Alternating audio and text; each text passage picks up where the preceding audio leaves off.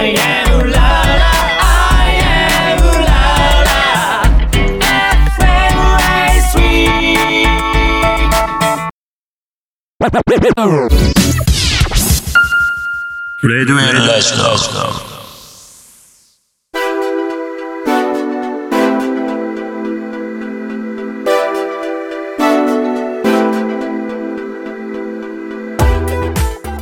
皆さんこんばんは。シンガーソングライター相原龍太です。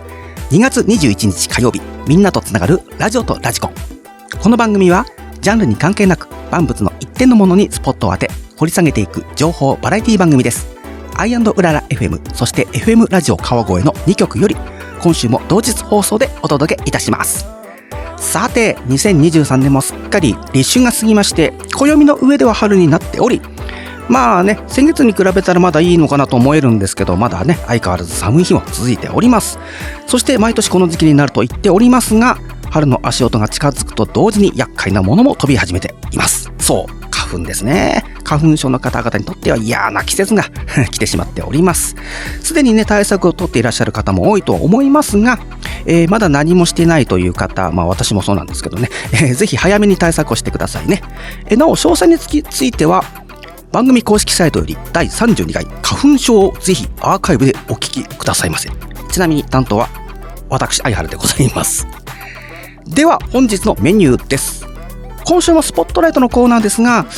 子供時代あんまり行った記憶なくて、どっちかといえば高校時代以降によく足を運んでいたかもしれません。個人的には、えー、好きな場所でした。皆さんも行かれたことある方いらっしゃるかな。えー、今回はゲームセンターにスポットを当てたいと思います。後半は週担当パーソナリティによるオリジナルコーナーをお届け。だいさん週の今夜はアーティストの歌詞やポエムなどを朗読し、その内容や感想などを語り合っていく合言葉をお送りいたします。それではさんじゅっぷんかん最後までお付き合いください。みんなとつながるラジオとラジコ。今月のパワープレイナンバー、リンネフューチャリング鏡根凛鏡根蓮でレベラトゥナイト。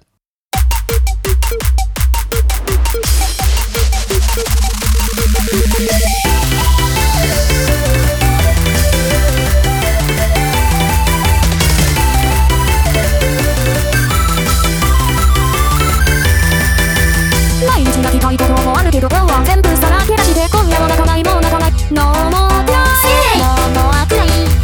モークライ、ノーモークライ、ノーモークライ、はい、ノーモークライ、ノーモークライ。一周回ってトイレはしっぽに一年いただきました。鏡根蓮です。それでは行かせていただきます。レベラトゥナイト。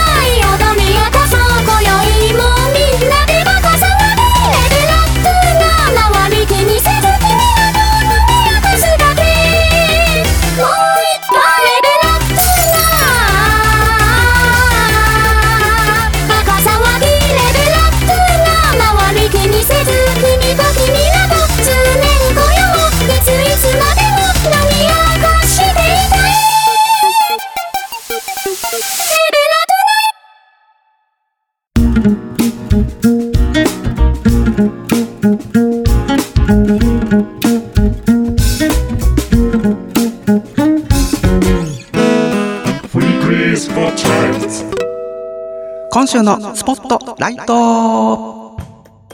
はい、というわけで今週のスポットライトでございます。えー、今回はゲームセンターということでね、えー、行かれたことありますよね皆さんね。えーまあ、ゲームセンターがどういうものかと言いますと、えー、ゲーム機などの遊戯施設を設置して客に遊戯させる営業を行う店舗や、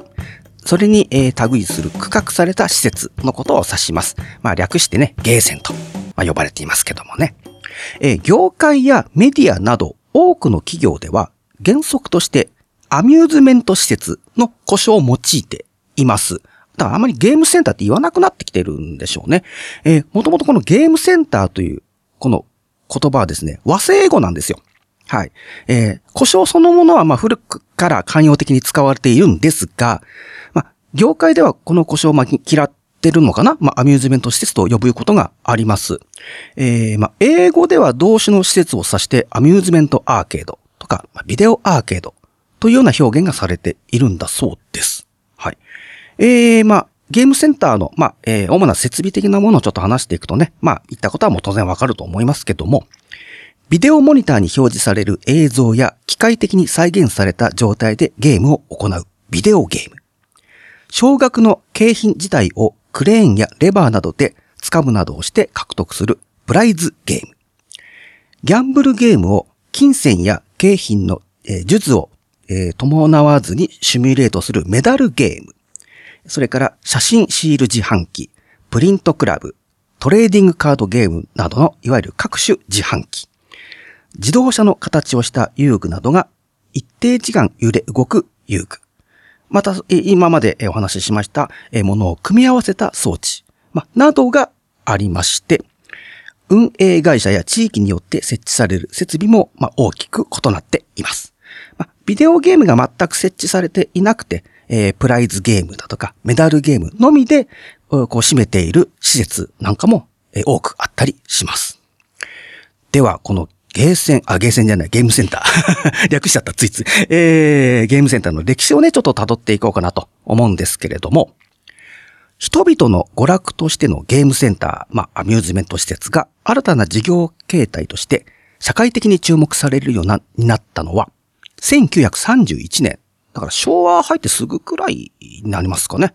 東京浅草、松屋百貨店のななかい及び屋上で開業したスポーツランドであると言われています。同施設には親子で楽しめる豆自動車、バッテリーカーっていうのかな、豆自動車や自動木馬などの、えー、他様々な遊具、ゲーム機が設置されました。ね、あの豆自動車、車の形したまあおもちゃみたいな感じと、あと木馬だからなんかこう馬みたいなね、えー、やつがあってそれに乗ってこう動く。やつですよね。確かなんか俺も遊んだことあったっけなーっていう記憶はちょっとあるんですけれどもね。で、えー、戦後、復興期にあったせんきゅうひゃくごじゅうねんだいなかばまで、日本はアメリカ製のピンボールやガンゲーム、ガンってあの、まあ、あの、ピストルみたいなショットのね、ガンゲームが、えー、米軍関係施設の中で使用される例はありましたが、一般の人々は百貨店の屋上などに置かれた先ほどの自動木馬に接する程度だったんですね。ゲーム機が一般に普及し始めるのはそれ以降のことで、まず遊園地や映画館、ホテルなどにピンボールやガンゲームを中心にしたゲームコーナーが作られていき、その後訪れるボーリングブームとともに全国に普及していきました。えー、ろくじゅうねんだいからななじゅうねんだいに、えー、入っていきますと、換金せずに景品をも出さない純粋なアミューズメントマシンとしてメダルゲームを利用するという日本独自のシステムが誕生。以後、カジノ機とは違った進化のメダルゲームが各社から登場します。またこの時期は、モグラ退治が一世を風靡、あの、モグラ叩きってやつですよね、いわゆるね。そして、えー、せんきゅうひゃくななじゅういちねんに、米国で初め、初の業務用ビデオゲームが登場したのをきっかけに、ビデオゲーム時代が幕を開け、せんきゅうひゃくななじゅうはちねんには、空前絶後のヒットとなった、スペースインベーダーが登場します。ね、こちら、スペースインベーダーもね、あの、やった方は、若い方はあんまりいないかもしれませんけどね、私なんかは、まあ、やったかやってないかあんまり覚えてないくらい、僕が小学生ぐらいの時だったんでね、ちょっと古い話なんですけどもね。それからはちじゅうねんだいに入っていくと、そのビデオゲームが目覚ましい進化を遂げ、敵を撃ち落としていくシューティングゲームや、パンチやキックで迫り来る敵を倒す格闘アクションと、そのバリエーションはどんどん広がっていき、中でもドットイートゲームの最高傑作パックマンは国内のみならず世界的なヒットを記録しました。またはちじゅうねんだいなか頃にはバイクや車の疑似操作体験ができる体感ゲームも多数登場。景品をつかむ様も楽しい ユーフォー キャッチャーが誕生したのもこの時期なんですね。だからそうまあ昔まあ今はもうね景品ゲームって当たり前のようにありますけどそう。ユーフォー キャッチャーって自分が、まあ、はちじゅうねん、きゅうじゅうねんくらいか、になって初めてこう目にして、ちょっと欲しい、まあ、ぬいぐるみとかね、ちっちゃいやつですけど、なんかそれをつ、ね、あのー、欲しくて、何百、何百円、何千、何千までいかねえか、何百円単位でね、よくね、えー、ひゃくえんだまに両替して遊んだっていうね、記憶ありますけれどもね。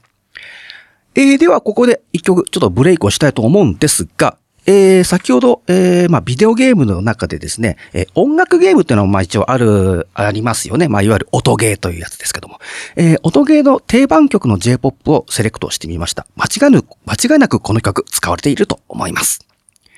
ゴールデンボンバー、めめしくて。はい、聞いていただきましたのは、ゴールデンボンバー、めめしくてでした。まあ、このめめしくて、で、めめしくてに限らず、このまあノリのいい曲っていうのかなは、あの、音ゲーとしてはね、まあ、ほぼ間違いなく、えー、使われているんじゃないかなと思うんですけれども、えー、ゴールデンボンバーさん簡単にご紹介させていただきます。えー、キリュウインショウさん、キャン・ユタカさん、歌広場淳さん、ダルビッシュ・ケンジさんのよにんからなるビジュアル系エアーバンド。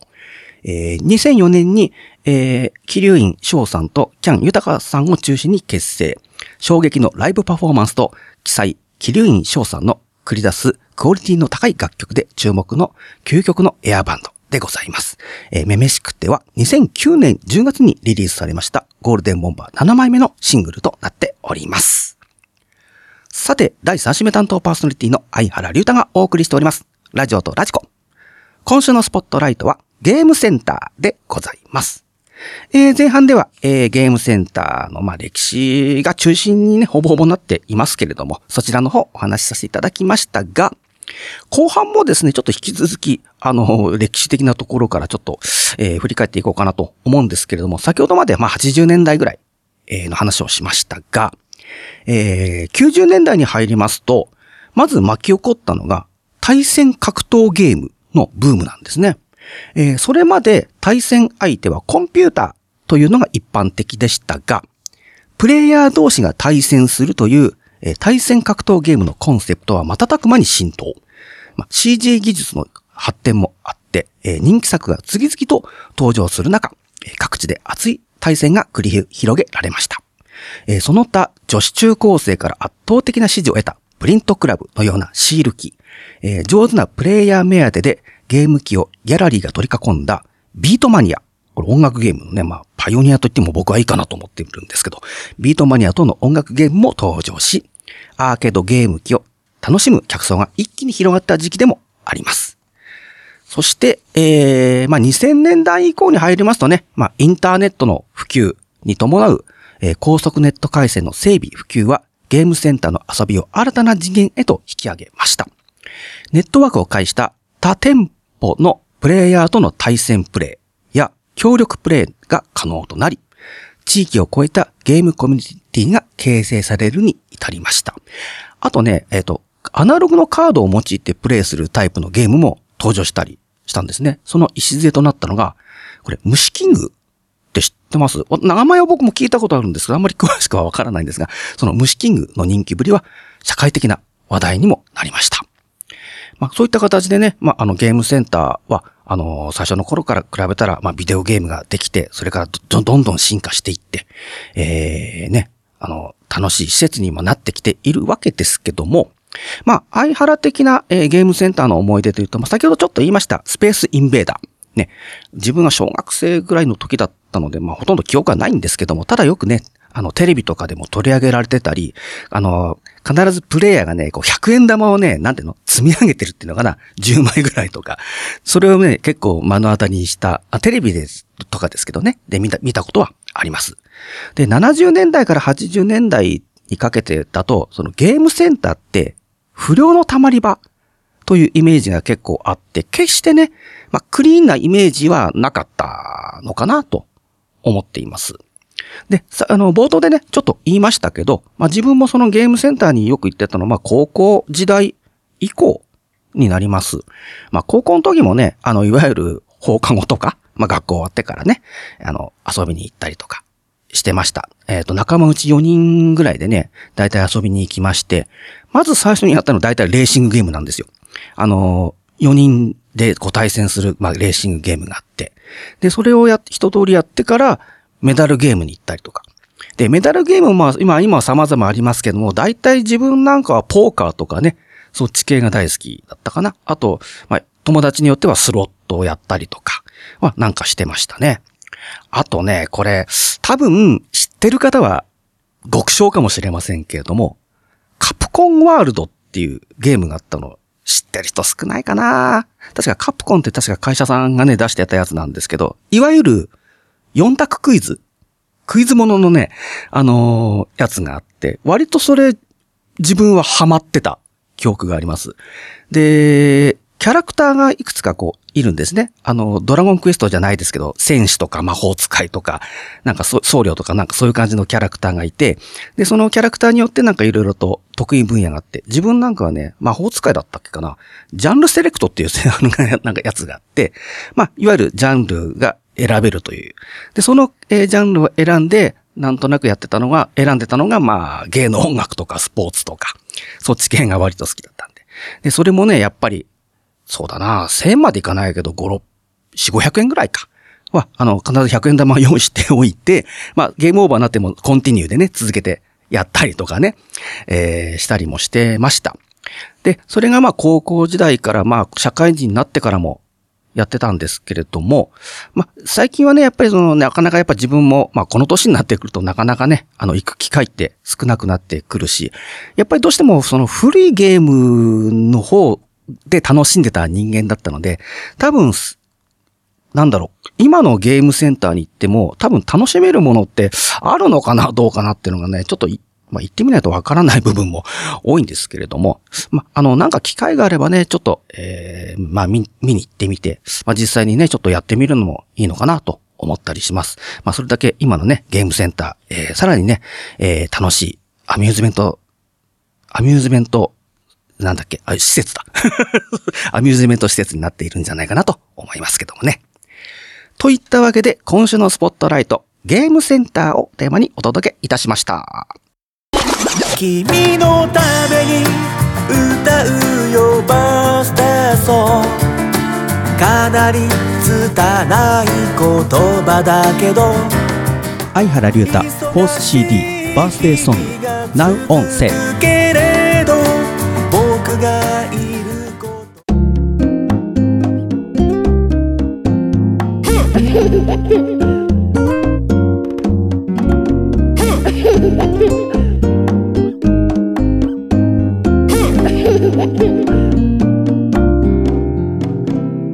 オラジオ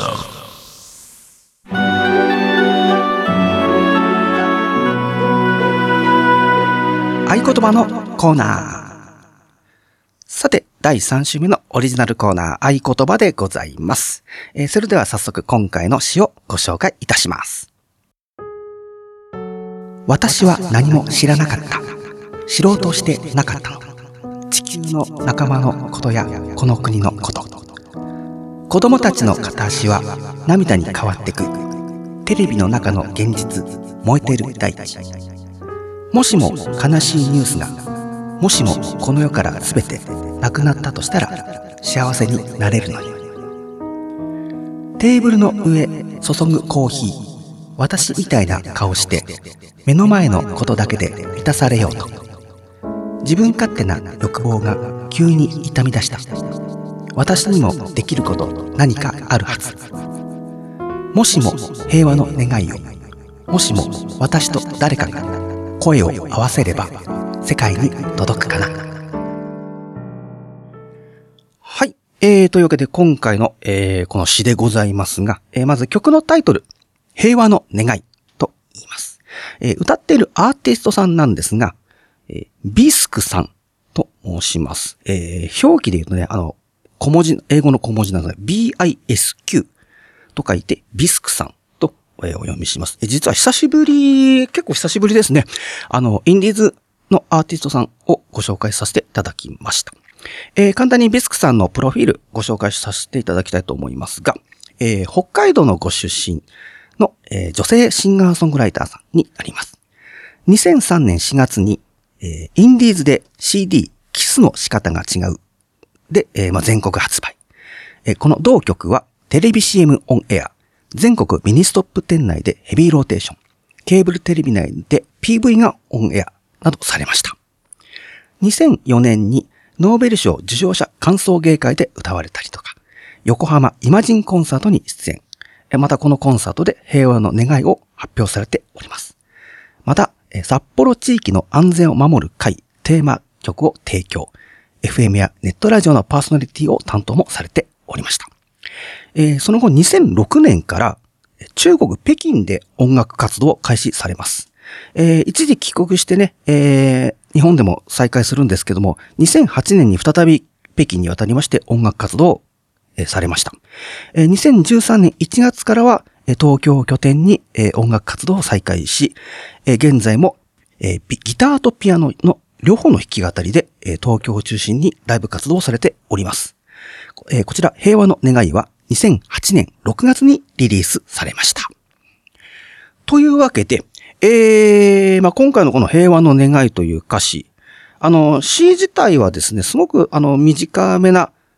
えー、まあ、ものなんですけれども、もうなんとなくもう聞いてですね、まあ、私も読んでいて、もうあのー、すごく凝縮されてると言ってもいいのかなと思うんですよ。えー子供たちの片足は涙に変わっていく。テレビの中の現実、燃えている大地と言いますから、なんかね、こう、まあ、いわゆる戦争的な、なんかものがちょっとイメージされたりだとか。そしてサビの部分のところですかね。もしも悲しいニュースが、もしもこの世から全てなくなったとしたら幸せになれるのに。とかね、あの、もしも平和の願いと、えー、私と誰かが声を合わせれば世界に届くかな。まあ、これはもうビスクさんに限った話じゃなく、多分皆さん全体的にそうだと思うんですけど、やっぱりこの言葉でこう全世界がね平和になってほしいというなんかそんなそんな願いがね込められている感じがいたします。この楽曲はですねピアノの弾き語りでされているんですけれども壮大な曲となっていますのでぜひ聴いていただきたいと思います。それではお届けいたしましょう。ビスク 平和の願い。